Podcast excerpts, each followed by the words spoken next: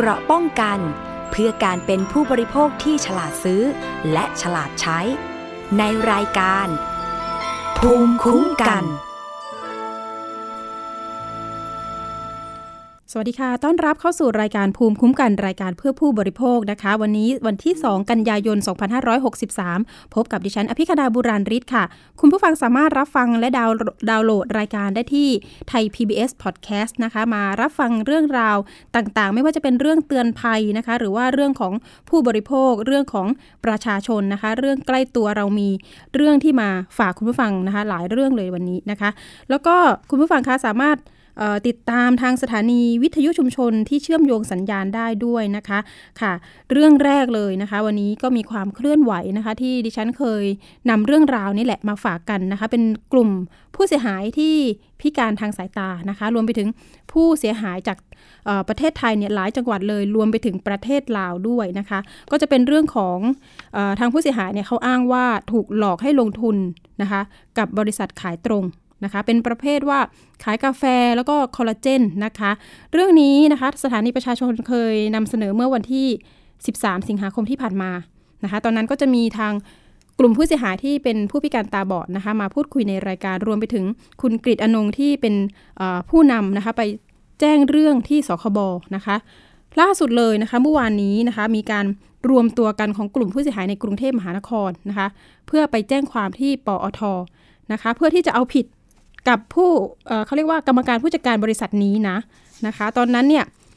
กรรมการผู้จัดการบริษัทนี้เราก็เคยสัมภาษณ์นะเขาบอกเหตุผลว่าไม่มีเงิน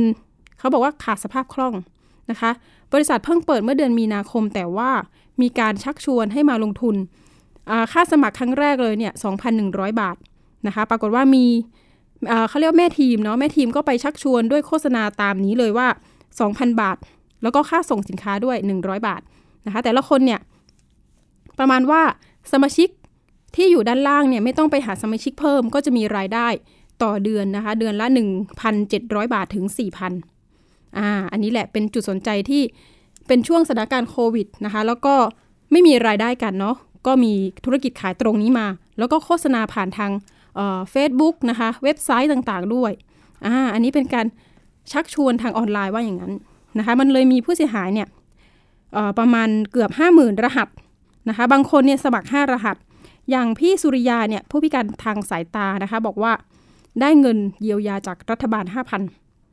ก็แบ่งมาลงทุนเลยค่ะ แต่ทีนี้ซื้อนะคะ ซื้อห้ารหัสเลย ซื้อห้ารหัสประมาณเสียหายก็คือหนึ่งหมื่นห้าร้อยบาท แต่ทีนี้คุณลุงก็บอกว่าได้เพียงกาแฟมาแปดกล่องในครั้งแรก ต่อจากนั้นคือไม่ได้เงินเลยนะคะ เรื่องนี้นะคะ เราก็มีความคืบหน้า ในการไปแจ้งความในเมื่อวานนี้ เดี๋ยวเรามีตัวแทนนะคะมาพูดคุยกันเเดี๋ยวเรามีสายของกรุคุณกฤษอนงสุวรรณวงศ์นะคะ ผู้ก่อตั้งองค์การต่อต้านแชร์ลูกโซ่อยู่ในสายกับเรา สวัสดีค่ะ คุณกฤษอนงสวัสดีค่ะค่ะ เดี๋ยวเรามาตามความคืบหน้ากันอีกครั้งหนึ่งเนาะว่าเรื่องของบริษัทขายตรงเนี่ย มีการไปแจ้งความเพิ่มเติมเนี่ยที่ปอทแล้วก็ปอสอย่างไรบ้างคะ โอเค ก็ในวันนี้ก็คือพาผู้เสียหายมาเปิดเปิดประตูบ้านนะคะ ว่าเขาเนี่ยถูกหลอกประตูแรกคือออนไลน์ ที่ที่ตั้งแต่วิกฤตโควิดมานะคะ แล้วก็อ้างว่าพอได้ใบอนุญาตทางสคบไม่ให้จ่ายเพื่อให้แผนไม่เป็นไปตามที่ขอไว้นะคะ ก็ทำให้ระงับการจ่ายแล้วปัจจุบันเนี่ยเราก็ทางสคบก็เรียกไปเรียกบริษัทไปไปเคลียร์นะคะ ให้บริษัทเนี่ยมามาเคลียร์เราต่อให้มาเคลียร์ผู้เสียหายต่อ แต่ว่า เขานัดผู้เสียหายว่าจะเคลียร์ตั้งแต่วันที่ 29 28 และ 29 แล้วก็ไม่ได้ไม่ได้เคลียร์กัน ก็มีกำหนดการกันสุดท้ายแล้วพอเขาไม่จ่ายเนี่ยวันนี้เราก็เลยคงต้องทำใจผู้เสียหายทุกคนต้องทำใจแล้วว่าขนาดในส่วนของนายทะเบียนหลักก็คือตัวสคบเนี่ยให้เขาเคลียร์เนี่ยเขารู้กฎหมายดีอะค่ะว่าอำนาจของสคบเองเนี่ย มันเป็นเพียงแค่การเจรจาไกล่เกลี่ยไม่ได้มีอำนาจอาญาบังคับ ในส่วนของการที่ว่าจะให้เขาออกมาจ่ายผู้เสียหายได้ ตัวนี้มันแค่เป็นการเจรจาไกล่เกลี่ยนะคะ เนาะไหมคะฉะนั้นในตรงนี้เราก็เลยต้องหาอำนาจอาญาช่วยช่วยเหลือ ในส่วนของประชาชนเองเนี่ยได้รับการเยียวยาร้องทุกตัวนี้นะคะ แต่ว่าในการดำเนินคดีเรารู้กันอยู่แล้วอะค่ะ ว่ามันใช้เวลาแล้วมันก็ต้องใช้สัมภาระกำลังหลายอย่างนั้นความผิดในส่วนของตรงนี้เนี่ยเขาทำนอกแผนการจ่ายผลตอบแทนที่ขอเอาไว้เนี่ยก็คือเรื่องของพรกกู้ยืมเงินนะคะช่อโกงประชาชนสามสี่สามและแน่นอนว่าการเข้าข้อมูลมาตราสิบสี่ ประตูแรกที่ทุกคนเข้าสู่ระบบนี้ได้ก็คือเรื่องของออนไลน์เราก็เลยไปที่ปอทก่อนในวันนี้ค่ะ ค่ะค่ะ ก็คือมีการโฆษณาผ่านโซเชียลนะเนาะตอนนี้ก็คือการนำเข้าข้อมูลนะคะการนำเข้าข้อมูลเพื่อการหลอกลวงชักจูงตรงเนี้ยคุณกิตอนงคะตอนนี้เนี่ยบริษัทนี้ก็ยังมีการระดมทุนเขาเรียกว่าระดมทุนเลยใช่ไหมคะ ไม่ได้มีการชักชวนแบบขายตรงใช่ไหมคะ คือรอบนี้ถือว่าเป็นความใหญ่รอบระลอกสองนะคะ หลังจากที่เขาบอกว่าเขาจะมีในทุนมาลงจริงๆมันไม่น่าไม่น่าจะคาดการว่าไม่น่าจะจะมีใครมาลงนอกจากว่าเขาระดมทุนเป็นหุ้น ใครมาลงหุ้นกับเขาก็จ่ายผลตอบแทนให้ยี่สิบเปอร์เซ็นทุกเดือน ซึ่งแน่นอนแบบนี้มันเป็นการจ่ายผลตอบแทนที่เกินกว่ากฎหมายกำหนดอยู่แล้ว แล้วมันนอกแผนของที่ขอสคบเอาไว้เขาก็ตีเป็นไม้หุ้นตีเป็นหุ้นนะคะให้ชวนคนมาลงหุ้นตรงเนี้ย ซึ่งเรามองว่าเฮ้ยถ้า ถ้าถ้ามันปล่อยให้เขาเขาทำเขาทำกันแบบเนี้ยต่อไปอะความเสียหายรอบแรกยังไม่ได้เกิดการเยียวยาเลยนะเกิดความเสียหายรอบสองอีกมันก็จะกลายเป็นแมแมลงเม่าบินเข้ากองไฟไม่จบไม่สิ้นนะคะ วงจรนี้มันก็จะเกิดขึ้นอย่างไม่จบสิ้น หมายความว่า หมายความว่าสินค้ากาแฟอะไรเนี่ยเขาก็ยังทำอยู่ใช่ไหมคะ แต่ว่าละลอกสองนี่ก็คือชวนลงหุ้นในในอา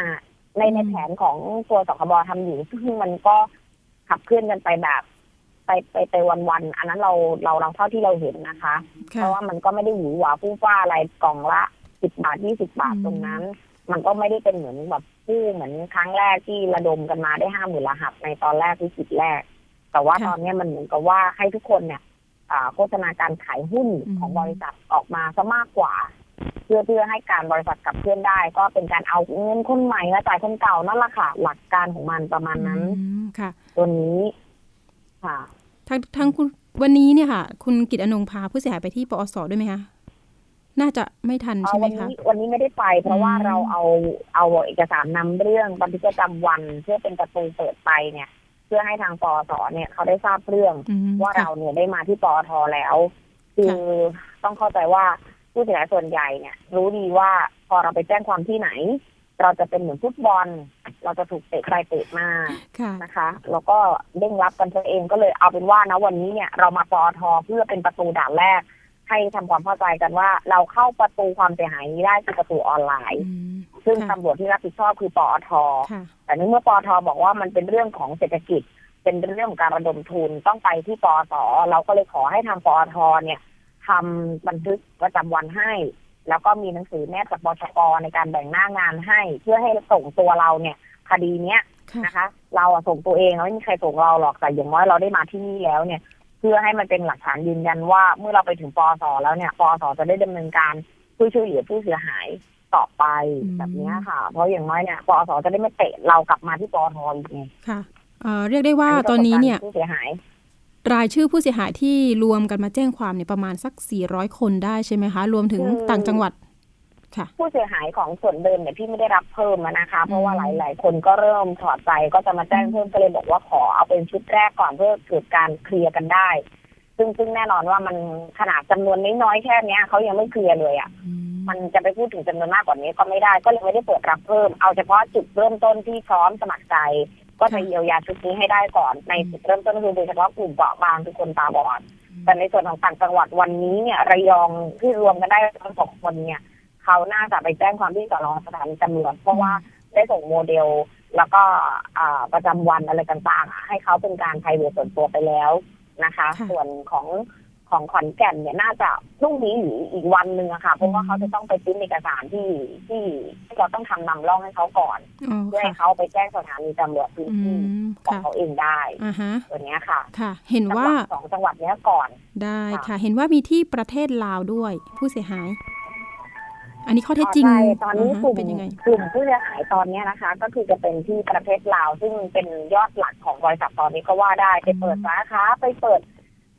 เขาเรียกอะไรนะคะ ศูนย์ประสานงานรับยอดหลักๆ เงินสดที่จะเข้ามาเนี่ยเท่าที่เขาโชว์กันนะนะก็มาจากประเทศลาวซะมากกว่าก็จะเป็นการขายกาแฟขายแผนเดิมแผนแรกของของบริษัทอะค่ะ ที่ประเทศลาวอ๋อยังเป็นแผนแรกอยู่ อืมค่ะยังเป็นแบบแรกอยู่เพราะกฎหมายมันคนละตัวมั้งในความหมายของเขานะโอ้แสดงว่าโซเชียลนี่ไปถึงนู่นเลยนะคะ หรือว่ามีแม่ทีมไปตั้งไปตั้งหลักอยู่ที่นั่นหรือเปล่า คือก็เป็นแม่ขายนั่นแหละที่ไปตั้งโลกลางที่นั่นนะคะ แล้วคนลาวเขาก็เน้นการทำธุรกิจร่วมกับไทยอยู่แล้วไงคะเพราะมันไปมาหาสู่กันได้ตัวเนี้ยค่ะ มันก็ก็ค่อนข้างที่จะมันสะดวกแหละเนาะมันเดินทางหากันได้มันต่อเชื่อมกันได้อะค่ะ ตัวนี้ในส่วนธุรกิจเครือข่ายส่วนใหญ่ไทยกับลาวก็จะเป็นเป็นจุดเชื่อมโยงกันอยู่แล้วตัวนี้ค่ะ ซึ่งลาวเขาก็ไม่ได้รับข่าวสารอะไรของเรา มากนัก แต่ตอนนี้น่าจะได้รับข่าวสารมากขึ้น เพราะมันมันเริ่มกระจายตัวมากขึ้น วันนี้ที่ที่เจตนาหลักมาคือหยุดความเสียหายก่อนหยุดความเชื่อความศรัทธาก่อนเพราะธุรกิจลักษณะนี้เขาเขาเน้นความเชื่อความศรัทธาฉะนั้นเมื่อคุณคุณได้ตระหนักรู้แล้วว่ามันเกิดความเสียหายคนกลุ่มแรกมาแล้วเนี่ย คุณจะเป็นคนกลุ่มต่อไปไหม อย่างน้อยวันนี้สิ่งที่ได้มาทำก็คือได้ได้ทำบุญร่วมกันในจุดนี้เห็นบอกว่าทางทางผู้พิการบอกว่าก็ไม่อยากให้มีผู้เสียหายรายต่อไปว่าอย่างนั้นเนาะก็คือเงินหมื่นหนึ่งสองพันเนี่ย ก็ไม่ได้หวังละใช่ไหมคะอ่าน่าเห็นใจมากๆค่ะ อย่างกรณีที่เราแจ้งความค่ะ คุณเกียรตินงเช่นค่ะคือคือตอนแรกเนี่ยตอนที่ไปสคบที่จะบอกว่าไม่ต้องเยอะนะ ไปกันน้อยๆจำนวนเสียหายลงน้อยๆเผื่อเขาพ อเราไปร้องแล้วเนี่ยจำนวนน้อยเขาเคลียร์เราได้ อย่างน้อยกลุ่มคนตาบอดเนี่ยจะได้เงินคืนยังยังให้คำปลอบใจว่าเขามีโอกาสได้เงินคืนคือไม่ต้องไปเยอะคือถ้าไปคนเยอะๆเนี่ย บริษัทไม่มีตังค์ไม่อยากจ่ายไงนั่นใช่ใช่ใช่เดี๋ยวอันเดี๋ยวนี้ไงก็จะไม่จ่ายเราก็บอกไม่ต้องไปเยอะไปน้อยนี่แหละเพื่อที่เขาอาจจะได้จ่ายคนตาบอดก่อนใช่ แต่พอมาที่วันนี้ที่ปอทก็บอกว่าพี่ที่เราจะไปปอทกันพรุ่งนี้เนี่ยทำใจนะว่าถ้าเราทำแล้วเนี่ย เราไม่ได้เงินคืนหรอกแต่เราอะ จะได้บุญพรุ่งนี้เราไปทำบุญกันที่วัดปอทกันนะพี่พรุ่งนี้เราเรียกกันว่าไปทำบุญกระถิ่นกันที่วัดปอทเพราะการทำในวันนี้เนี่ย มันคือการที่ให้ทุกคนเนี่ยได้ตระหนักรู้และหยุดความเสียหายทางออนไลน์กับคนอื่นๆที่แทนที่เขาเอ้ยจะไปลงทุนนี่ไม่เอาละฉันคนอื่นเสียหายละลักษณะแบบนี้มันเป็นการเป็นการให้เกาะกำบังอะค่ะ อันนี้กลุ่มผู้ชายเขาก็เลยยินดีที่จะมากันในวันนี้เขารู้ค่ะว่าเขาไม่ได้ตังคืนหรอก แต่เขาก็ต้องมาแสดงตนกัน ก็เห็นมาทุกรอบเลยเนาะคนผู้พิการตาบอดนะคะ จริง ๆ มาลำบากแต่ก็ยังมานะคะ ค่ะลำบากกว่าพี่เมื่อเช้าเขาอะรถติดนะใช่มาจากที่ไหนนะแข่งเลยอะ สมุทรปราการปะคะสมุทรปราการกันค่ะสงสัยต้องตื่นตีห้าเลยเขาก็ลุยน้ำกันออกมาโอ้เยี่ยมเลยใจเขานี่ใจเขาเลยเราคนตาดีมันมันสะเทือนใจแล้ววันนี้เขาต้องขายลอตเตอรี่อะแผงอะเขาไม่หมดอะเราก็เลยต้องมาเหมากันหน้าที่ปอทอนี่แหละค่ะช่วยเป็นคนซื้อก็หมดแผงมีคนถูกไหมคะเนี่ยลอตเตอรี่เพิ่งออกไปว่าถูกไปแต่มีใกล้เคียงอยู่นะว่าออกสามสี่หกเลขท้ายอะไรอย่างนี้ก็พูดไปถึงหวยเลย ค่ะ ได้ค่ะคุณกิจกนงคะตรงนี้เนี่ยเราอยากจะแจ้งความใครเป็นอันดับหนึ่งแล้วก็อันดับสองบ้างบ้างคะรอบนี้เนี่ยพี่มาเพื่อที่จะแจ้งเตือนความเป็นขบวนการนะคะ เจตนาหลักเนี่ย เราไม่ได้เอาผิดแค่ตัวบริษัทแหละ เพราะว่าการทำลักษณะความผิดแบบนี้มันเป็นขบวนการทำคนเดียวไม่ได้ มันจะมีแม่ขายที่เป็นตัวการสำคัญคือเข้าร่วมกระบวนการเอาความผิดตรงนี้ด้วยทุกคนเหล่านี้ได้เอาเสียไม่เอา พอพอพอถึงบริษัทเขาเรียกว่าทิ้งเรือแต่ตัวเองรู้สึกว่าลอยตัวไม่ต้องผิดด้วย แต่วันนี้เราเจตนาหลักเลยว่าสิบเอ็ดคนที่มาร่วมเนี่ย คุณยังคงร่วมทำกระทำความผิดตรงนี้อยู่เนี่ยคุณได้ประโยชน์นะคะฉะนั้นสิ่งสำคัญคือคุณก็ต้องรับโทษไปด้วย แล้วเราอยากให้มันเป็นแบบอย่างว่าการที่เราจะเข้าร่วมกระบวนการอะไรก็แล้ว แต่เนี่ย ถ้าคุณมีส่วนได้เสีย คุณต้องรับโทษด้วยเหมือนเหมือนยูฟันนะคะบริษัทเองเนี่ยลอยตัวไปละ ตัวเจ้าของเองอะไรเองเนี่ยไม่มีใครติดคุกนะ แต่คนที่ติดคุกคือใครแม่ขายไม่ขายเราอยากให้ย้อนสะท้อนภาพเหล่านี้ออกไป เพราะมันคือการกระตุ้นเตือนการทำความผิดว่าท่านได้ก่อน เอาก่อนนี่ออกไหมคือคือขอเอาก่อนอะแต่คนอื่นจะเดือดร้อนเสียหาย มันไม่เป็นไรเนี่ยความคิดแบบนี้อยากให้มันกระตุ้นต่อมกันเลยว่าโอกาสของคุณอะที่จะติดคุกมันมีแล้วอย่าทำความเสียหายเงิน เงินที่คุณได้ก็เงินคน อื่นนะเงินคนเดือดร้อนคนอื่นนะแบบนี้ก็เลยรอบเนี้ยมาเพื่อเพื่อการนี้โดยเฉพาะโดยเฉพาะที่เราไปต่อปอสเนี่ย เราไปทั้งขบวนการ เราไม่ได้ไปแค่ตัวบริษัท ได้ ตอนนี้มีแม่ขายก็คือสิบเอ็ดคนใช่ไหมคะ ใช่ล่าสุดที่เป็นแอดมินที่เขาใช้คำว่าตัวเองเป็นแอดมินจิตอาสาเนี่ย แต่แต่แต่กรณีคุณเปียนี่คือเราเราไม่ได้ ก็คือไม่ใช่เขาเรียกอะไรนะ ไม่ใช่ผู้ต้องหาอะไรใช่ไหมเนี่ย อ่าพี่เปียเนี่ยเขามาให้ข้อมูลที่เป็นประโยชน์เขาเรียกว่าสามารถกันเป็นพยานได้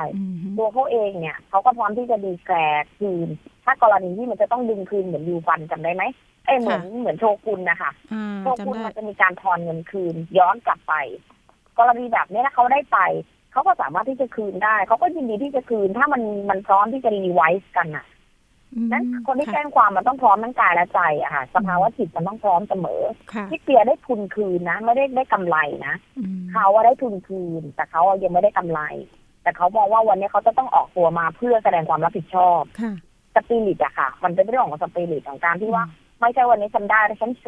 ยฉันไม่เอาอะไรเลยอืมแบบเนี้ยมันก็จะทำให้คนอื่นเสียหายเพิ่มขึ้นได้ค่ะ คุณกิตอนงค์จะคาดหวัง กับทางเจ้าหน้าที่ตำรวจอย่างไรบ้างคะพี่ แล้วก็กรอบเวลาเนี่ย มันจะมีการออกหมายเรียกอะไรอย่างไรต่อไปคะกรอบเวลาตรงนี้เราไม่ได้คาดหวังแต่ว่าภายในสัปดาห์นี้ค่ะ อาจจะเป็นวันวันไม่วันศุกร์ก็กระโดดไปเป็นวันจันทร์อะทางที่พี่เปียแล้วก็พี่อีกคนหนึ่งอะค่ะ จะไปเป็นตัวแทนคนตาบอด ไม่ได้เอาคนตาบอดไปละอ่าไปยื่นเอกสารแฟ้มทั้งหมดที่เรานำพากับใบนำที่เราไปแจ้งไว้ที่ปอทที่เป็นเป็นเป็นค่ะเป็นประจำวันเนี่ยนะคะ ไปที่ปอสอืมนะคะ เพื่อที่จะให้ดำเนินคดีอย่างเป็นทางการ เพราะว่าณตรงนี้เองเนี่ย เราคงจะได้นำเสนอทางปอสแล้วว่า ทางทางระยองก็แจ้งไว้แล้ว เผื่อจะส่งเรื่องมาสมทบรวม ทางขอนแก่นจะได้ไปแจ้ง เพื่อให้เรื่องมาสมทบรวมอืมรวมที่เดียวกัน เพราะว่าค่ะไฟล์ข้อมูลต่างๆ ที่ได้แยกเป็นได้แยกเป็นเนื้อหาให้แล้วประกอบให้เรียบร้อยบางส่วนแล้วอะนะคะอืมว่าความผิดเดิมเป็นยังไง ความผิดใหม่ ระดมใหม่อย่างไรค่ะความผิดมันเป็นความผิดทับซ้อนอย่างไรอืมแล้วความเสียหายตรงนี้เนี่ย มันกระทบเป็นวงกว้างอย่างไร การหยุดทรูเป็นบริษัทเดียวมันหยุดได้อีกหลาย ๆ บริษัทอืมค่ะเพราะพฤติกรรมมันเรียนแบบกันเยอะมากฉะนั้นวันเนี้ยไม่ได้หมายความว่าเราหยุดทรูเฟนแล้วผู้เสียหายทรูเฟนแค่หลักพันหลักหมื่นมันไม่ใช่ การหยุดทรูเฟนหนึ่งบริษัทมันหยุดพฤติกรรมเรียนแบบอีกหลาย ๆ บริษัทที่เฮ้ยพอจะทำ ที่ไม่ได้แล้วบริษัทโดนจับลักษณะแบบอืนี้มอย่างค่ะเงี้ยค่ะเขาเรียกว่าได้แตะเบรกกันไว้นิดนึงอืมตัวเนี้ยค่ะก็ก็ดีค่ะดีคงต้องกรอบเวลาของสังคมส่วนหนึ่งด้วยที่ที่ต้องช่วยกันออกข่าว กระจายเรื่องนี้เราคงต้องเตือนกันยันลูกบวชอะค่ะเพราะว่ามันค่ะมีทุกวันอะมันไม่เกมจะลูกโตอะอืมมันได้ต้องเลยเตือนกันไปอย่างเงี้ยไปเรื่อยๆอะค่ะค่ะ อันนี้ก็ฝากคุณผู้ฟังไว้ด้วยนะคะ ว่าการลงทุนเนี่ยต้องดูอย่างละเอียดเลยนะคะ ค่ะ คุณกิตอนงค์อยากฝากถึงเอ่อคุณผู้ฟัง สั้นๆ นิดนึงค่ะเกี่ยวกับการลงทุนค่ะ จริงๆอะค่ะ การลงทุนเนี่ยที่เรียกว่ามันมีความเสี่ยง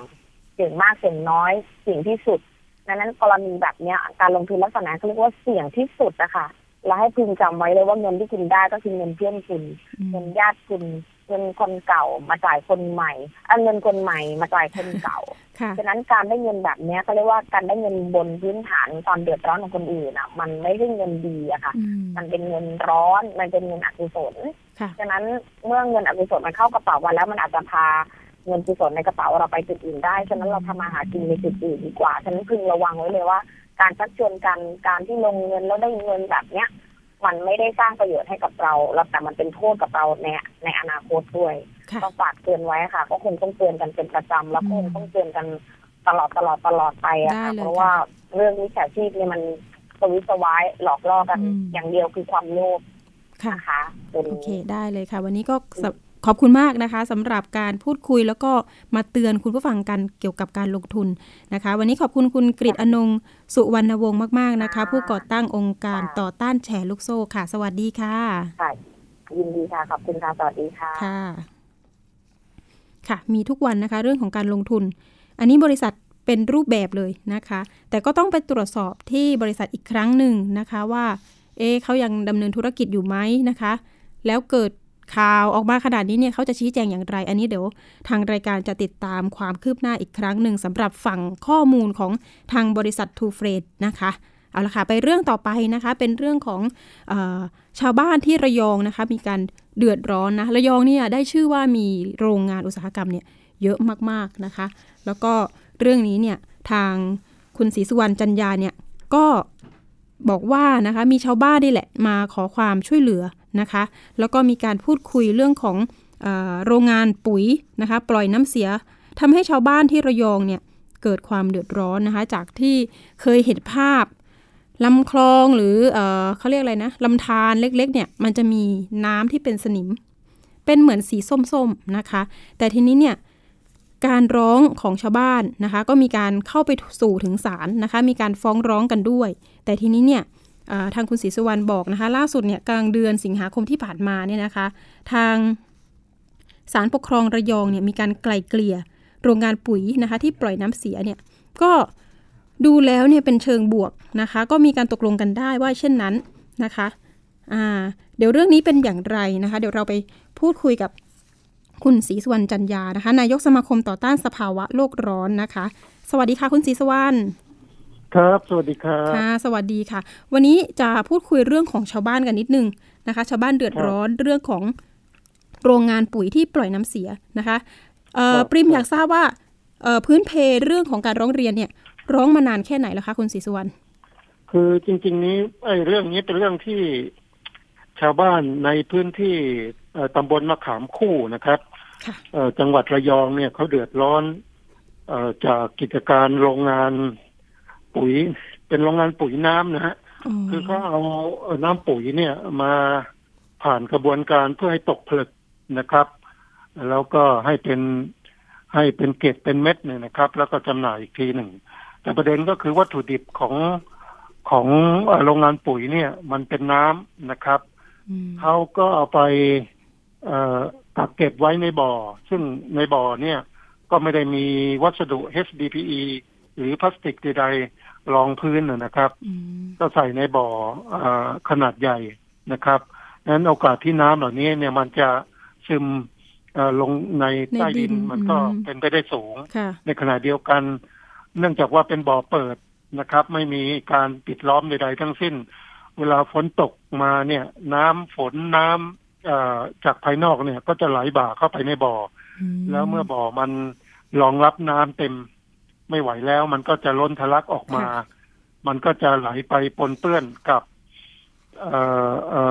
น้ำสาธารณะทางของของลำรางสาธารณะคือของคลองไผ่นะครับก็ก็ทำให้น้ำเหล่านี้เนี่ยปนเปื้อนไปนะครับ ในลำคลอง แล้วคลองนี้มันก็จะมีบ่อน้ำซึ่งทางอบตเขาทางเทศบาลทางอบตเขาก็จะใช้แหล่งน้ำเนี่ย เป็นวัตถุดิบในการนำไปทำน้ำประปานะครับ ให้กับชาวตำบลมะขามคู่ใช้กันทั้งตำบลเรื่องนี้ก็เกิดขึ้นมานานเกือบสิบปีแล้วนะครับ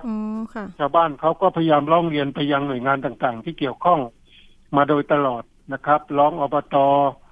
ร้องผู้ว่าร้องศูนย์ดำรงธรรมนะครับ แต่ว่าก็ไม่ได้มีการแก้ไขใดๆทั้งสิ้นจนในที่สุดชาวบ้าน เขาก็มาร้องเรียนที่สมาคมต่อต้านสภาวะโลกร้อนขอให้ช่วยเป็นธุระในการที่จะระงับปัญหานี้นะครับผมก็เลยนำเรื่องนี้ไปไปสู่การฟ้องที่ศาลปกครองระยองนะครับ เมื่อประมาณสักสองปีที่ผ่านมานะครับ แล้วในที่สุด ในการฟ้องก็ขอให้ศาลได้มีคำสั่งหรือมาตรการคุ้มครองชั่วคราวก่อนมีคำพิพากษาด้วยนะครับ ซึ่งศาลก็เห็นชอบด้วยนะครับ หลังจากนั้นไม่นานประมาณหลังจากยื่นฟ้องไปแล้วประมาณสักสองสาเดือนศาลก็มีคำสั่งให้การคุ้มครอง โดยสั่งให้ทางผู้ถูกฟ้องคดีก็คืออุตสาหกรรมจังหวัดระยอง แล้วก็ทางองค์การบริหารส่วนตำบลมะขามคู่นี่นะครับได้ตรวจวัดนะคุณภาพน้ำทุกๆสองเดือนเพื่อรายงานศาลนะครับ แล้วห้ามผู้ประกอบการดำเนินกิจการใด ๆ ทั้งสิ้นนะครับ เออเขาก็คำสั่งนี้ของศาลเนี่ยมีมาตั้งแต่กลางปีหกสองนะครับจนกระทั่งมาจนถึงประมาณกลางเดือนกรกฎาที่ผ่านมาเนี่ยศาลก็เรียกคู่กรณีไปไต่สวน เนื่องจากว่าทางบริษัทเนี่ยยินยอมนะครับ ที่จะ แก้ไขปัญหาทั้งหมดให้เบ็ดเสร็จนะครับ ก็เลยทำเรื่องขอให้ศาลได้ ได้เป็นสื่อกลางว่าถ้าจะยินยอมนะเป็นให้ให้มีการแก้ไขฟื้นฟูขึ้นมาเนี่ย จะต้องมีมาตรการอย่างไรนะศาลก็เลยเรียกคู่กรณีทั้งสองฝ่ายไปพูดคุยกันในศาลนะครับแล้วทางผู้ประกอบการก็แถลงให้ศาลทราบนะครับ ว่ามีเจตนารมณ์ ที่จะแก้ไขปัญหานี้ให้เบ็ดเสร็จนะไม่จำเป็นต้องรอคำพิพากษาของศาลต่อไปในอนาคตนะครับ เมื่อคู่กรณีทั้งสองฝ่าย ผู้ถูกฟ้องคดีต่างๆ เนี่ย ก็เห็นพ้องด้วยนะ ทางผู้ฟ้องคดีชาวบ้านก็เห็นพ้องด้วยศาลก็เลยตั้งอองค์คณะอีกองค์คณะหนึ่งขึ้นมาเเราเรียกว่าองค์คณะไกล่เกลี่ยข้อพิพาทนะครับ ซึ่งเมื่อสัปดาห์ที่แล้วคณะนี้ก็ มีหนังสือเรียกคู่กรณีทั้งหมดไปที่ศาลเพื่อเจรจากันแก้ไขปัญหานี้ให้เป็นข้อยุติ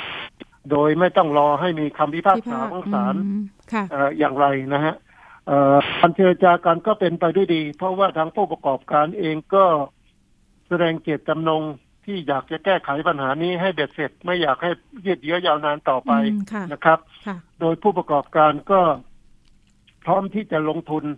ในค่าใช้จ่ายในการดูดน้ำเสียทั้งหมดไปบำบัดในการที่จะขุดลอกตะกอนเลนที่อาจจะมีสารปนเปื้อน อยู่ในผิวหน้าตะกอนเลน ตลอดลำน้ำตลอดในบ่อน้ำที่ที่น้ำเสียเหล่านั้นจะไหลไปถึงณที่แห่งใดนะครับ ซึ่งก็มีค่าใช้จ่ายเบ็ดเสร็จทั้งหมดตามที่ฝ่ายวิศวกรที่บริษัทรับ กำจัดเนี่ยวิเคราะห์หรือประเมินก็ประมาณสักสิบสามล้านกว่าบาทนะครับ ซึ่งทางผู้ประกอบการเองก็ไม่ติดใจในค่าใช้จ่ายดังกล่าวนะครับ ก็เลยมาแจ้งศาลว่าขั้นตอนวิธีการเนี่ยทางผู้ถูกผู้ฟ้องคดีจะเห็นชอบหรือไม่อย่างไร ซึ่งทางสมาคมแล้วก็ทางชาวบ้านเองก็เห็นพ้องด้วย แต่ว่าในการดำเนินการเนี่ยอยากจะให้มี เขาเรียกว่าตัวแทนของผู้ฟ้องคดีสักสองสามคน รวมทั้งตัวแทนของผู้ถูกฟ้องคดี จากหน่วยงานต่างๆ ที่เกี่ยวข้องเนี่ย มาเป็นสักขีพยานในการตรวจสอบอในการตรวจรับตรวจนับนะฮะในเรื่องของการขุดลอกตะกอนดินที่ปนเปื้อนในการสูบน้ำเสีย ไปบำบัดโดยโดยโดยใช้หลักวิชาการที่ถูกต้อง โดยบริษัทที่มีใบอนุญาตการบำบัดของเสีย จากกระทรวงอุตสาหกรรมที่ถูกต้องนะครับ ซึ่งทั้งหมดทั้งปวงทุกคนก็เห็นพ้องต้องกัน แล้วก็แล้วก็ยินยอมที่จะให้มีกระบวนการนี้เกิดขึ้นนะครับ ซึ่งผู้ประกอบการก็แจ้งต่อศาลว่าจะสามารถเริ่มดำเนินการในครั้งนี้ได้ในวันที่แปดกันยายนนะครับใกล้ๆนี้เองค่ะคือเดือนนี้นะครับใช่ค่ะดังนั้นแล้วทุกคนเห็นพ้องก็ก็ศาลก็ทำบันทึก แล้วก็ให้ทุกคนได้ลงนามกันทั้งหมดนะครับ แล้วก็แจ้งคู่กรณีว่าหากการดำเนินการครั้งนี้ผู้ประกอบการเบี้ยว หรือไม่เป็นไปตามคำข้อเสนอหรือมาตรการที่กำหนดต่อหน้าศาลนี้แล้ว ก็สามารถนำไปสู่การบังคับคดีได้เลยนะครับ และหลังจากนี้ไปก็ให้ทุกคนได้ติดตามตรวจสอบว่าจะเป็นไปตามที่ผู้ประกอบการเสนอมาตรการ ทั้งหมด หรือตามที่บริษัทที่รับเหมามากำจัดน้ำเสียแล้วก็ขุดลอกดินตะกอนเนี่ยนำไปดำเนินการให้ถูกต้องตามหลักวิชาการหรือไม่อย่างไรต่อไปครับคุณศรีสุวรรณคะสองปีที่ผ่านมาเนี่ยทำไมบริษัทถึง ไม่เริ่มต้นที่จะมาเจรจาหรือมาแก้ไขคะหรือเขาติดปัญหาเรื่องงบประมาณอ้างว่าบริษัทได้พยายามแก้ไขปัญหาแล้ว แต่อาจจะไม่เขาเรียกไม่ถูกจุด เพราะอาจจะไปคุยแต่เฉพาะอุตสาหกรรมนะฮะหรือจะไปคุยแต่เฉพาะองค์กรท้องถิ่นนะครับแล้วในที่สุดมันก็เขาเรียกว่าเสียเบี้ยบ้ายรายทางโน่นนุดนิดหน่อยเน่นนี่นั่นหน่อย ไปเรื่อย แล้วก็ไม่ไม่สิทธิ์ไม่ส้นสิ้นสักทีหนึ่งนะครับเขาก็เลยตัดสินใจว่าถ้าจะให้สิ้นสุดหรือเสร็จสิ้น โดยไม่มีภาระหรือปัญหาติดตามภายหลังเนี่ย ก็น่าจะนำเรื่องนี้มาสู่ ในชั้นศาลเพื่อให้ศาลได้วินิจฉัยแล้วก็เป็นสักขีพยาน ซึ่งก็เป็นแนวทางที่ถูกต้องนะครับ เนื่องจากว่าในระบบของศาลปกครองเองก็มีระบบการไก่เกี่ยข้อพิพาท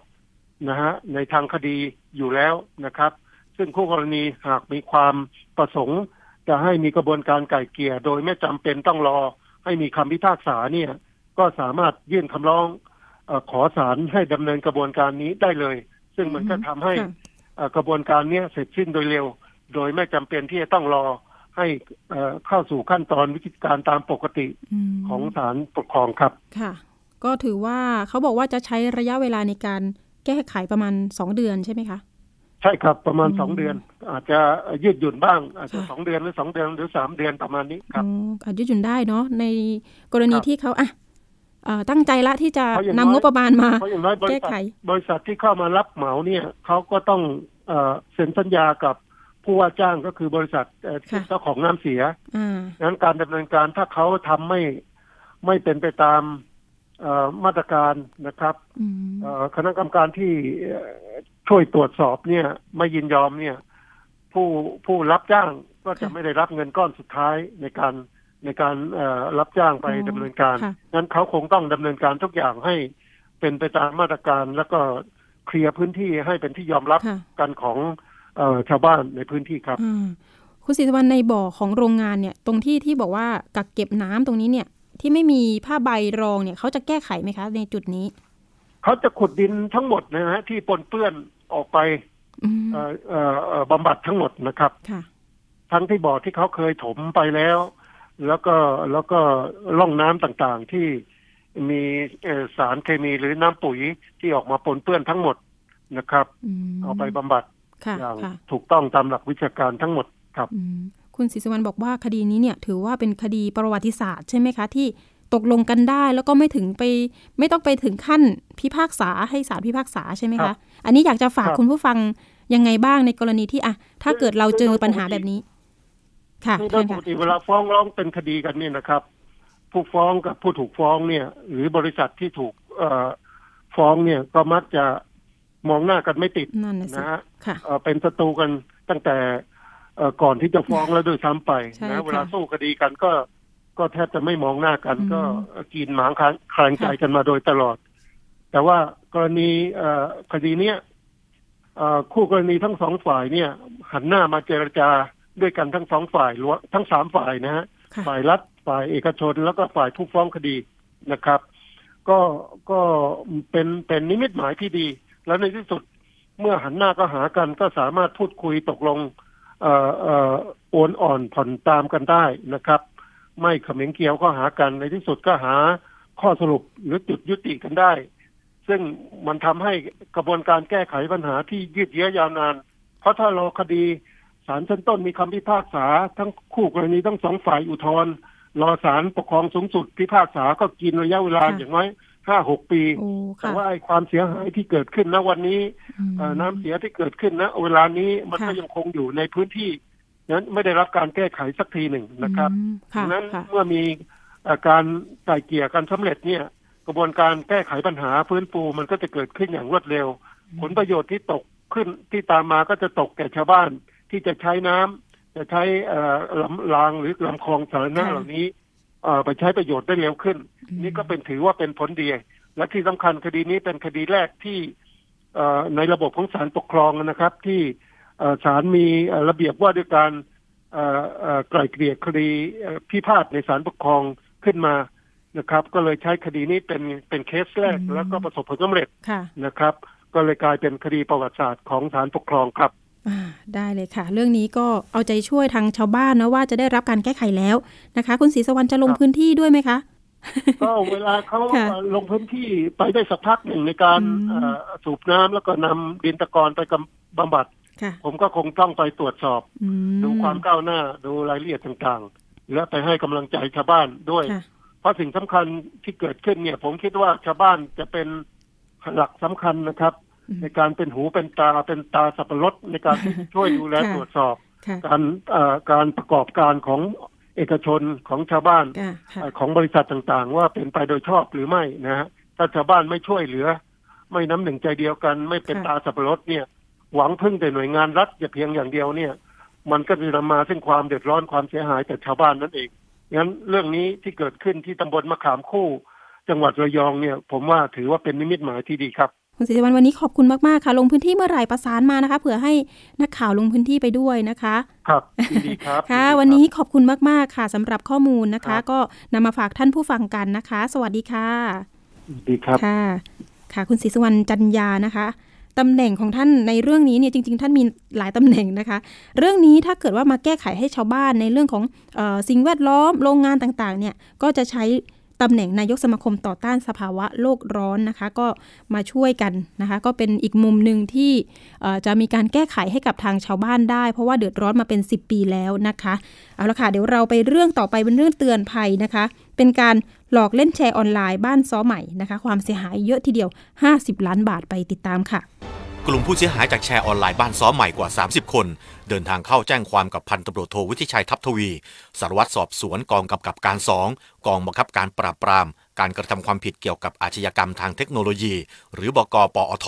เพื่อให้ดำเนินคดีกับนายสมคิด ขอสงวนนามสกุล เท้าแชร์ออนไลน์ชื่อ แชร์ซ้อใหม่ หลังจากถูกโกง ไม่จ่ายเงินที่เล่นแชร์ไว้ ให้กับผู้เสียหายจำนวนกว่า 178 คน จากวงแชร์ 50 วง มูลค่าความเสียหายกว่า 50 ล้านบาท หนึ่งในผู้เสียหายให้ข้อมูลว่ารู้จักกับนายสมคิด เนื่องจากเป็นคนในพื้นที่จังหวัดสมุทรสาครด้วยกัน จากนั้นก็ถูกชักชวนให้ไปร่วมลงเล่นแชร์ ตั้งแชร์วงผ่านแอปพลิเคชันไลน์จะมีการเชิญชวนให้ลงแชร์เป็นรายวัน ราย 7 วัน ราย 15 วัน และราย 20 วัน โดยเริ่มต้นตั้งแต่เล่นมือละ 700 บาท จนถึง 3,000 บาท ระยะแรกก็ได้เงินต้นและดอกเบี้ยจริง โดยดอกเบี้ยที่ได้มากกว่าเงินต้นถึง 2 เท่าทำให้เกิดความน่าเชื่อถือ สร้างแรงจูงใจ ให้นำเงินมาลงทุนเพิ่ม รวมทั้งชวนผู้อื่นมาร่วมลงทุนด้วย แต่หลังจากเล่นวงอื่นไป กลับไม่ได้รับทั้งเงินต้นและดอกเบี้ยแต่อย่างใด เมื่อทวงถามนายสมคิดก็บ่ายเบียง จึงรวมตัวกันเข้าแจ้งความ ด้านพันตำรวจโทวิทิชัยทำการตรวจสอบพบว่า กลุ่มผู้เสียหายแจ้งความที่สถานีตำรวจภูธรบ้านแพ้ว จังหวัดสมุทรสาคร ท้องที่ที่เกิดเหตุมาแล้ว จึงแนะนำให้ไปพบพนักงานสอบสวน บกปอส ที่รับผิดชอบคดีเกี่ยวกับอาชญากรรมทางเศรษฐกิจโดยตรง เพื่อดำเนินการตามกฎหมายต่อไป นอกจากนี้ลูกแชร์ซ้อใหม่ เข้าร้องทุกข์ต่อกระทรวงยุติธรรม เพื่อขอให้ช่วยเหลือติดตามคดีอีกทาง โดยมีนายสามารถเจนชัยจิตวณิชผู้ช่วยรัฐมนตรีประจำกระทรวงยุติธรรม ในฐานะผู้อำนวยการศูนย์ร้องทุกข์พักพลังประชารัฐ รับเรื่องร้องเรียน และกล่าวกับลูกชายว่าจะช่วยเร่งรัดติดตามคดีให้ค่ะนี่ก็เป็นการเตือนภัยกันอีกรอบหนึ่งนะคะสำหรับการเล่นแชร์นะคะ คนไทยคนฟิลิปปินส์คนประเทศลาวนะคะ ก็เสียหายกับการ เล่นแชร์บ้านต่างๆ นี้แล้วนะคะ ก็อยากจะเตือนคุณผู้ฟังว่าอย่าเล่นเลยค่ะ เล่นกับคนที่เราไว้ใจดีกว่านะคะ แต่ว่าคนไว้ใจก็ยังต้องระวังอีกเช่นเคยนะคะ เงินเราเก็บไว้ในกระเป๋าเราดีกว่านะคะ ไปช่วงต่อไปนะคะ เป็นช่วงคิดก่อนเชื่อกับดรแก้วกังสดานอัมภัยนักพิษวิทยา และคุณชนาทิพย์ไพรพงศ์นะคะ วันนี้เสนอตอนแอลกอฮอล์ในเลือดสูงกว่า 300 มิลลิกรัมเปอร์เซ็นต์ไม่น่าขับรถได้จริงหรือไปติดตามค่ะ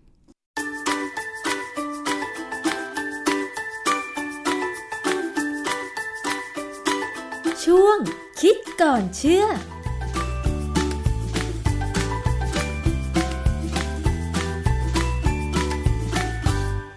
บกันในช่วงคิดก่อนเชื่อกับดรแก้วกังสดานนภัยนักพิษวิทยากับดิฉันชนาทิพย์ไพรพงษ์เช่นเคยนะคะ วันนี้มาพูดถึงกรณีการดื่มเครื่องดื่มแอลกอฮอล์แล้วมีแอลกอฮอล์ในเลือดนะคะ คุณผู้ฟัง ซึ่งตอนนี้กฎหมายไทยค่ะ ถ้ามีการเป่า นะคะณนะจุดตรวจที่ตำรวจตั้งจุดตรวจว่าเกิน 50 มิลลิกรัมเปอร์เซ็นต์ถือว่าผิดกฎหมายและถือว่าไม่สามารถควบคุมรถได้ ซึ่งอาจจะเป็นอันตรายกับผู้ร่วมทางทำให้เกิดอุบัติเหตุได้ใช่ไหมคะ แต่ทีนี้คนเราเนี่ยดื่มเครื่องดื่ม แอลกอฮอล์ชนิดเดียวกัน เหมือนกันระยะเวลาเท่ากัน จะมีปริมาณแอลกอฮอล์ในเลือดจนทำให้ไม่สามารถควบคุมร่างกายหรือควบคุมการขับรถได้เท่ากันหรือเปล่า เรื่องนี้ในทางพิษวิทยาเนี่ยนะถ้ามีผลถึงการขับขี่เนี่ยจะมีการตรวจสอบตรงนี้ได้ยังไงนะคะ ไปถามกับอาจารย์แก้วค่ะ อาจารย์คะเรื่องของปริมาณแอลกอฮอล์ในเลือด สูงหรือไม่สูง หรือจนส่งผลทำให้คนคนนั้นเนี่ยไม่สามารถควบคุมร่างกายหรือควบคุมรถ เพื่อป้องกันไม่ให้เกิดอุบัติเหตุได้เนี่ยเขาวัดหรือเขามองกันยังไงคะอาจารย์ ครับคือตามกฎหมายเลยนะ เราเวลาเราเข้าให้เป่าเครื่องวัดแอลกอฮอล์ในลมหายใจเนี่ยเขากำหนดไว้ที่ที่ 50 มิลลิกรัมเปอร์เซ็นต์ตัวเลขมันจะขึ้นมาให้เห็นเลยค่ะนะถ้าเกิน 50ตำรวจเขาก็จะปรับเลยสั่งปรับนะฮะถ้าต่ำกว่า 50เขาก็จะปล่อยไปแต่ความจริงไอ้50เนี่ยมันเป็นแค่ตัวเลขเฉลี่ยของคนทั่ว ๆ ไปนะฮะคนบางคนเนี่ยนะแค่20กว่าก็แย่แล้ว นะแต่ว่าถ้ากฎหมายบอกว่า 20 กว่า แล้วไม่โดนไม่ถูกปรับเนี่ยปล่อยให้ขับออกไปเนี่ยอันนั้นจริงก็เสี่ยงเหมือนกันนะฮะคือตัวเลข 50 มิลลิกรัมเปอร์เซ็นต์เนี่ยมันมีที่มา ผมจำได้สมัย ผมยังค่อนข้างจะหนุ่มอยู่นะคือ 20 กว่าปีที่แล้วเนี่ยตอนนั้นยังไม่มีตัวเลขพวกนี้ค่ะก็มีท่านรองผู้บังคับการนิติเวชตำรวจ ท่านท่านเป็นสมาชิกสมาคมพิษวิทยาแห่งประเทศไทยที่ผมก็เป็นกรรมการอยู่ ท่านก็ดำริทำเรื่องนี้อยู่ค่ะนะฮะเสร็จแล้วขณะที่ท่านทำเนี่ย ผมไม่ได้เข้าไปยุ่งหรอกเพียงแต่ว่าตอนที่ท่านทำข้อมูลเสร็จแล้วเนี่ย ท่านต้องการที่จะหาตัวเลขที่เป็นสถิติที่เหมาะสมค่ะ ผมก็เลยช่วยหานักสถิติไปช่วย ในการคำนวณในการประเมินนะฮะท่านก็เล่าให้ฟังว่าตัวเลขที่เป็นไอ้ข้อมูลดิบเนี่ยได้อย่างได้อย่างไร วิธีทำก็คือ ท่านให้คนเนี่ยมาดื่มเหล้าดื่มเหล้าแล้วก็รู้ว่าปริมาณแอลกอฮอล์เนี่ยเท่าไหร่นะฮะแล้วก็ให้ไปเหยียบคันเร่งรถ แบบจำลองที่เขาใช้ทดสอบคน ปัจจุบันเนี้เขาทดสอบนะฮะว่าเหยียบไฟเขียวไฟแดง เห็นไฟเขียวไฟแดงเนี่ยเหยียบทันไหมค่ะเพราะฉะนั้นคนที่เขาเอามาเป็นอาสาสมัครเนี่ย อาจารย์เขาทำตามหลักวิชาการเลยว่า มีนักศึกษาเภสัชนะ แล้วก็มีกรรมกรผลแบบก่อสร้าง แล้วก็มีเป็นพนักงานขับรถรสพพนักงานขับรถไฟอะไรแบบเนี้ยคือคละคนปรากฏว่าคนพวกเนี้ยเขามีความมีศักยภาพในการ ทำลายแอลกอฮอล์ต่างกันค่ะ เพราะอะไร เพราะว่าเขากินมานานแล้วอย่างเช่น คนขับรถรสพเนี่ย หรือคนขับรถไอ้รถไฟเนี่ย กินเหล้าเก่งนะค่ะเขากินแล้วไม่เมาอะ เหตุผลก็เพราะว่าเขากินแต่ยังหนุ่มๆ ในขณะที่ถ้าเป็นนักศึกษาเภสัชเนี่ย แค่เจอเข้าไปจิบเดียวหรือไม่มากเนี่ย เมาเคร้งเลยค่ะนะฮะคือร่างกายมันไม่เท่ากันค่ะทีนี้พอไปเห็นข่าวที่เขาบอกว่ามีคดีที่คนขับรถเฟ อร์รารี่แล้วชนตำรวจตายเนี่ยนะก็มีข้อมูลบอกว่า มีคนคนหนึ่งเข้าใจว่าเป็นแพทย์อะนะเขาออกมาให้ข้อมูลว่า คนเราเนี่ยกินเหล้าเข้าไปเนี่ยมันจะลดลงประมาณ 15เปอร์เซ็นต์หมายต่ถึองชั่วโมง หมายถึงปริมาณแอลกอฮอล์ใช่ไหมคะ เช่นสมมติว่าใช่ครับดิฉันดื่มไป 1 แก้ว มี 50 มิลลิกรัมเปอร์เซ็นต์พอ 15 นาทีผ่านไป ปริมาณแอลกอฮอล์50%ในเลือดของดิฉันเนี่ยจะลดลงไป 15 ถูกไหมคะ ถ้า50ก็จะลดไปประมาณ7.5อ๋อ7.5เพราะว่าถ้าเราบอกไปร้อยเนี่ย มันจะลด15ก็จะเห็นเลยว่าลด15ก็เหลือ85อะไรอย่างเงี้ยนะอ๋อคือตัวเลขมันตรงไปตรงมาได้ค่ะนะฮะซึ่งความจริงแล้วมันไม่ใช่ด้วยนะแบบลักษณะแบบเนี้ยไม่ใช่แบบว่าจะบอกว่า15เปอร์เซ็นเนี่ยทุกคนไม่ใช่นะอืมทีนี้พอหมอคนนั้นเนี่ยเขาบอกว่าถ้าลด15เปอร์เซ็นเนี่ยหมายความว่าผู้ต้องหาเนี่ยเขาจะต้องมีแอลกอฮอล์อยู่ตอนที่เขาขับรถเนี่ย ประมาณ 389 มิลลิกรัมเปอร์เซ็นต์ซึ่งถ้าตัวเลขสูงอย่างเงี้ยจะเมามากจนขับรถไม่ไหว เพราะฉะนั้นโอกาสที่เขาจะขับไปชนตำรวจตายเนี่ยคงไม่มีอะไรอย่างเงี้ยนะค่ะก็ปรากฏว่าคุณหมอแท้จริงสิริพานิชเลขาธิการมูลนิธิเมาไม่ขับเนี่ยซึ่งอาจารย์ คุณหมอแท้จริงเนี่ยทำเรื่องนี้มานานนานๆนะค่ะก็บอกว่าคำอธิบายอย่างนี้ใช้ไม่ได้นะมันก็มีอันหนึงที่คุณหมอแท้จริงพูดในการให้สัมภาษณ์ก็บอกว่า การคำนวณปริมาณแอลกอฮอล์ในร่างกายคนเนี่ยด้วยการบอก15เปอร์เซ็นเนี่ยใช้กับทุกคนไม่ได้ เพราะมันขึ้นกับเพศ ขึ้นกับอายุขึ้นกับน้ำหนัก ขึ้นกับอาหารที่กินเข้าไปค่ะขึ้นกับระบบขับถ่ายของร่างกาย คือสิ่งที่คุณหมอแท้จริงเนี่ยพูดเนี่ยตรงกับข้อมูลในบทความเรื่อง clinical pharmacokinetic of ethanol ในวารสาร clinical pharmacokinetic ปี 1987 ปี1987นั้นมันนานนานๆมาแล้วนะค่ะคือเรื่องนี้มันเป็นเรื่องที่เขารู้กันทั่วในในวงการของคนที่เคยเรียนวิชาเภสัชวิทยา หรือพิษวิทยามา ดังนั้นเนี่ยคุณหมอแท้จริงก็ออกมาบอกว่า หมอที่เป็นฝ่ายจำเลยเนี่ยพูดเนี่ยมันไม่ค่อยถูกอะนะคุณหมอแท้จริงก็เลยทำการทดลองเลย คือมันมีข่าวในในเว็บของเว็บของอิสลาเขาก็บอกว่าคุณหมอแท้จริงเนี่ยได้รับเอ่อร่วมกับสสส คือกองทุนสนับสนุนการสร้างเสริมสุขภาพเนี่ยแล้วก็ภาคีเครือข่ายรณรงค์ลดอุบัติเหตุภาครัฐเนี่ยทำการทดลองเลยว่าไอ้ตัวเลข 15%เนี่ยมันจริงไหมกับคนทั่วๆไป วิธีการทดลองของคุณหมอแท้จริง และภาคีเครือข่ายเขาทดลองยังไงในการหาค่าปริมาณแอลกอฮอล์ในเลือดที่มันลดลงคะอาจารย์เขาก็เอาอาสาสมัครเนี่ยมาดื่มเหล้านะดื่มเข้าไปเสร็จแล้วก็รอจนพักหนึ่งพอถึง 10.30 น เขาก็วัด ให้เป่าเครื่องวัดแอลกอฮอล์เลย ก็วัดออกมาได้โดยเฉลี่ยเนี่ย225 มิลลิกรัมเปอร์เซ็นต์ จากนั้นอีกชั่วโมงหนึ่งผ่านไป เขาก็เอาอาสาสมัครเนี่ยมาเป่าใหม่ทีนี้ถ้าปรากฏว่าถ้าสมมติว่าตามทฤษฎีที่มีการอ้างนะบอกว่าแอลกอฮอล์ลดลง 15%เนี่ยต่อชั่วโมงเนี่ยปริมาณแอลกอฮอล์ของอาสาสมัครที่เริ่มจาก 225 มิลลิกรัมเปอร์เซ็นต์เนี่ยจะต้องเหลือประมาณ 191 มิลลิกรัมเปอร์เซ็นต์ค่ะนะเมื่อผ่านไปเป็นหนึ่งชั่วโมง ปรากฏว่าจริงๆแล้วไม่ใช่บางคนเนี่ย มีการลดลงไปถึง 18 มิลลิกรัมเปอร์เซ็นต์ต่อชั่วโมง ค่ะ ซึ่งแสดงว่าคนคนถ้าเป็นคนนี้เนี่ยเขาต้องมีการขับของแอลกอฮอล์ออกจากร่างกายเนี่ย ได้มากกว่า 15%ต่อชั่วโมง ใช่ ได้มากกว่า 15เปอร์เซ็นเพราะว่าไอ้การขับแอลกอฮอล์ออกไปเนี่ย มันไม่ไม่ได้ขับออกเฉพาะทางปัสสาวะอย่างเดียวนะค่ะมันขับออกทางเหงื่อ มันขับออกทางลมหายใจ เพราะฉะนั้นไอ้การที่มันขับออกทางลมหายใจเนี่ยจึงทำให้เราสามารถใช้เครื่องวัดเป่าๆ แล้วก็วัดได้ค่ะ ไม่ทราบว่ามีเพื่อนหรือมีใครเคยสังเกตไหมว่า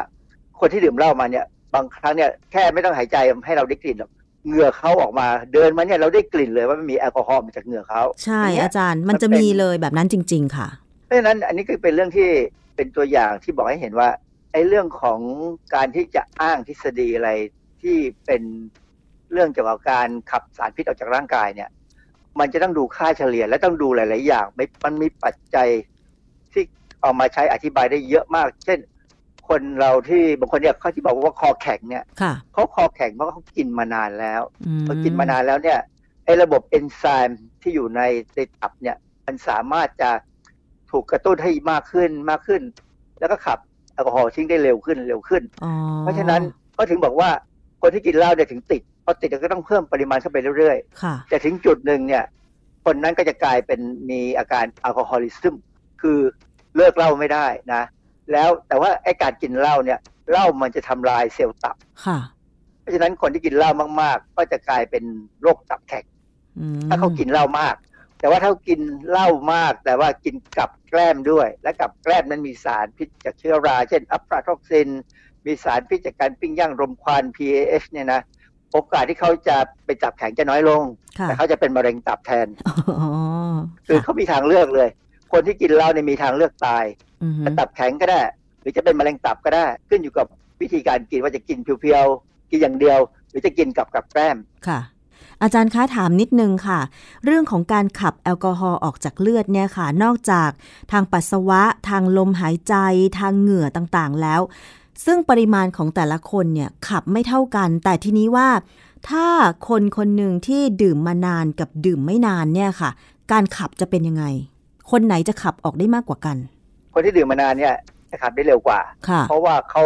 เขาเหมือนกับการฝึกออกกำลังกายเหมือนเอ็กซ์ไซส์มาแล้วอืคือมร่างกายมนุษย์เราเนี่ยแม้กระทั่งยานะค่ะอย่างยานอนหลับเนี่ย เวลากินไปเนี่ยสมมติเรากินเม็ดแรก เราหลับภายในสิบนาที เม็ดที่สองที่สามที่สี่พอเม็ดที่สิบ อาจจะกินเข้าไปหนึ่งเม็ดต้องใช้เวลาเป็นหนึ่งชั่วโมงถึงจะหลับค่ะร่างกายมันเริ่มดื้อแล้วคือมันมีความสามารถในการขับเร็วขึ้นอือ่ามเพราะฉะนั้นคนที่กินยานอนหลับเนี่ย ก็จะต้องเพิ่มขนาดของยาค่ะดังนั้นเขาถึงไม่แนะนำให้คนกินยานอนหลับเป็นประจำค่ะคือกินได้ถ้าจำเป็นจะต้องรีบหลับ หรือว่าบางคนที่มีปัญหาเนี่ยหลับความจริงการนอนไม่หลับเนี่ยมันไม่ได้ขึ้นอยู่กับว่าเราเป็นอะไรหรอกเราคิดมากเท่านั้นเองไม่สมองมันไม่ยอมไม่ยอมหยุด อาจารย์เพราะฉะนั้นแสดงว่าคนที่ดื่มเครื่องดื่มแอลกอฮอล์ในปริมาณที่ต่างกัน อาจจะมีอาการมึนเมาไม่เท่ากันด้วย ความสามารถในการทรงตัวควบคุมร่างกาย ควบคุมรถก็ไม่เท่ากันด้วย อันนี้มันจะดูจากอะไรได้อาจารย์เออมันดูยากมันดูเราให้เราเราก็ไม่รู้ว่าเขาเริ่มกินเท่าไหร่เมื่อไหร่นะอย่างเขาขับรถมาเนี่ย ก็ถ้าคนคออ่อนหน่อย อาจจะขับมาด้วยสี่สิบ คือฝรั่งเนี่ยเขาเขาใช้วิธีตรวจเมื่อสมัยโบราณนะนะค่ะเขาใช้วิธีให้เดินบนเส้นขาวบนถนนน่ะบนถนนค่ะมันจะมีมีเส้นที่เขาตีไว้สีขาวหรือสีเหลืองอะไรก็ตามเนี่ยนะเขาจะให้เดินบนเส้นนั้น ถ้าเดินไม่ได้ก็แสดงว่าเมาอ๋อหรือค่ะไม่ก็ให้เดินบนขอบฟุตบาทถ้าเดินแล้วตกลงมาก็เมาค่ะไอ้ตำรวจก็เขียนไปสั่งเลยไอ้วิธีนั้นมันเป็นวิธีที่มันไม่มีมาตรฐานไงค่ะตอนหลังเขาเลยมาใช้วิธีการให้เป่าไอ้เครื่องวัดแอลกอฮอล์อันนี้คือมาตรฐานกว่าที่สุดใช่ไหมคะอันนี้อามาจารย์ตรฐาน มาตรฐานจากไอ้มาตรฐานกว่าว่า 50 มิลลิกรัมเนี่ยอย่างที่ผมบอกเลยไงว่า 30 มิลลิกรัมไม่ถูกจับ แต่เขาอาจจะเมามึนแบบไม่ค่อยรู้เรื่องเหมือนกันนั่นคืน่ะอสิตอนคะขับรถมาโชคดีว่าไม่ชนใครค่ะแต่ออกจากด่านไปแล้วอาจจะไปชนก็ได้ แต่บางคนอาจจะมีปริมาณแอลกอฮอล์ในเลือดสูง 150 หรือ 200 แต่ก็ยังควบคุมรถได้ ปริมาณแอลกอฮอล์เท่าไหนที่ไม่สามารถควบคุมอะไรได้เลยอาจารย์ มันต้องเป็น4 5 0 0มิลลิกรัมขึ้นไปหรือมั้งนะที่อย่างของที่เขาเอามา สู้คดีกันอะ389มิลลิกรัมเปอร์เซ็นต์น่ะเขาบอกว่าบางคนเนี่ยสูงกว่านี้ยังสามารถขับมาที่ด่านให้ตำรวจจับปรับได้เลยโอ้โหค่ะ คือขับมาแล้วเฉยมากแต่ว่าเป่าว่าเกิน50อ่าฮะตำรวจก็จับปรับได้นะค่ะฮะเพราะฉะนั้นโดยสรุปแล้วปริมาณแอลกอฮอล์ในเลือดเนี่ยนะคะ มันจะทำให้ความสามารถในการทรงตัวหรือขับรถอะไรได้ มันขึ้นอยู่กับอะไรคะอาจารย์ มันขึ้นอยู่กับพันธุกรรม ของคนคนนั้นหนึ่งนะพันธุกรรมของคนบางคนเนี่ยสามารถจะขับแอลกอฮอล์ได้โดยธรรมชาติของเขาเลยนะบางคนกินเหล้าไงก็ไม่เมา บางคนกินนิดเดียวก็เมาเป็นแบบหัวทิ่มเลยนะพันธุกรรม อันที่สองคือขึ้นอยู่กับว่าเขากินมานานแค่ไหนแล้ว ถ้าเขาดื่มแอลกอฮอล์มาเป็นประจำค่อยๆเพิ่มขึ้นเรื่อยๆเนี่ยนะฮะเขาก็จะขับได้เก่งขึ้นแต่ถึงจุดหนึ่งเขาก็จะเป็นโรคพิษสุราเรื้อรัง หรือเผลอๆอาจจะกลายเป็นตับแข็งหรือมะเร็งไปเลยนะฮะ อันที่สามคือเขากินเขากินเหล้าอย่างเดียว หรือกินกับอาหารอย่างอื่นด้วย คืออาหารบางอย่างเนี่ย มันก็ไปช่วยทำให้แอลกอฮอล์ออกฤทธิ์ช้าขึ้น แต่ถ้าใครกินเหล้ากับอาหารหวานๆจะเมาเป็นบ้าเป็นหลังเลย เพราะอะไรคะ เพราะอะไร เพราะว่าในอาหารหวานๆเนี่ยมันจะมีน้ำตาล ซึ่งร่างกายเนี่ย ระบบการที่มันจะเปลี่ยนแปลงแอลกอฮอล์กับเปลี่ยนแปลงน้ำตาลเนี่ย มันคล้ายกันมันใกล้กันมาก ร่างกายจะเลือกเปลี่ยนแปลงน้ำตาลไปเป็นพลังงานก่อน เพราะฉะนั้นก็ส่งผลให้แอลกอฮอล์เนี่ยค้างอยู่ในร่างกายทำให้เมานานกว่าปกติ อ๋อ ค่ะ เพราะฉะนั้นคนที่ดื่มบางคนที่ชอบดื่มเหล้ากับน้ำอัดลม มันก็จะเมานานกว่าปกติ คือถ้าผมจะต้องดื่มเนี่ยนะ ผมจะบอกว่าเอามานิดนึงแล้วเติมน้ำอัดลมเอาก็ได้ ค่ะก็มันอร่อยดีอะ มันหอม มันคือมันมีมันอย่างงี้ คือแอลกอฮอล์เนี่ยมันจะทำปฏิกิริยากับกรดที่อยู่ในน้ำอัดลม ทำให้สารได้สารที่เราเรียกว่าเอสเตอร์ ซึ่งมีกลิ่นหอมค่ะ แล้วเราจะรู้สึกอร่อย ผมก็ดื่มนิดหน่อย ผมผมเป็นคนดื่มเหล้าไม่ได้เพราะว่าผมเมาง่าย ผมก็เลยรู้ตัวผมจะไม่ไปดื่มเหล้าที่ไหนยกเว้น ถ้ามีใครเกิดมาที่บ้านแล้วเขาเอาเหล้ามานิดๆหน่อยๆผมก็บอกอะลองดูก็ได้ล้างล้างฆ่าเชื้อโรคหน่อยค่ะ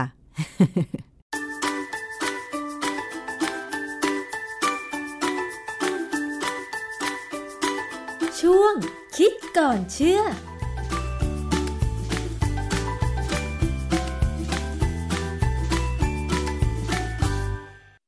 ค่ะ นี่ก็เป็นเนื้อหาสาระที่นำมาฝากคุณผู้ฟังในวันนี้นะคะ วันนี้หมดเวลาสำหรับอภิคณาบุราริศแล้วนะคะ ติดตามกันในสัปดาห์หน้า สวัสดีค่ะ ติดตามรายการได้ที่ www.thaipbspodcast.com แอปพลิเคชัน Thai PBS Podcast หรือฟังผ่านแอปพลิเคชัน Podcast ของ iOS Google Podcast Android Podbean SoundCloud และ Spotify ติดตามความเคลื่อนไหวของรายการและแสดงความคิดเห็น โดยกดถูกใจที่ facebook.com/thaipbspodcast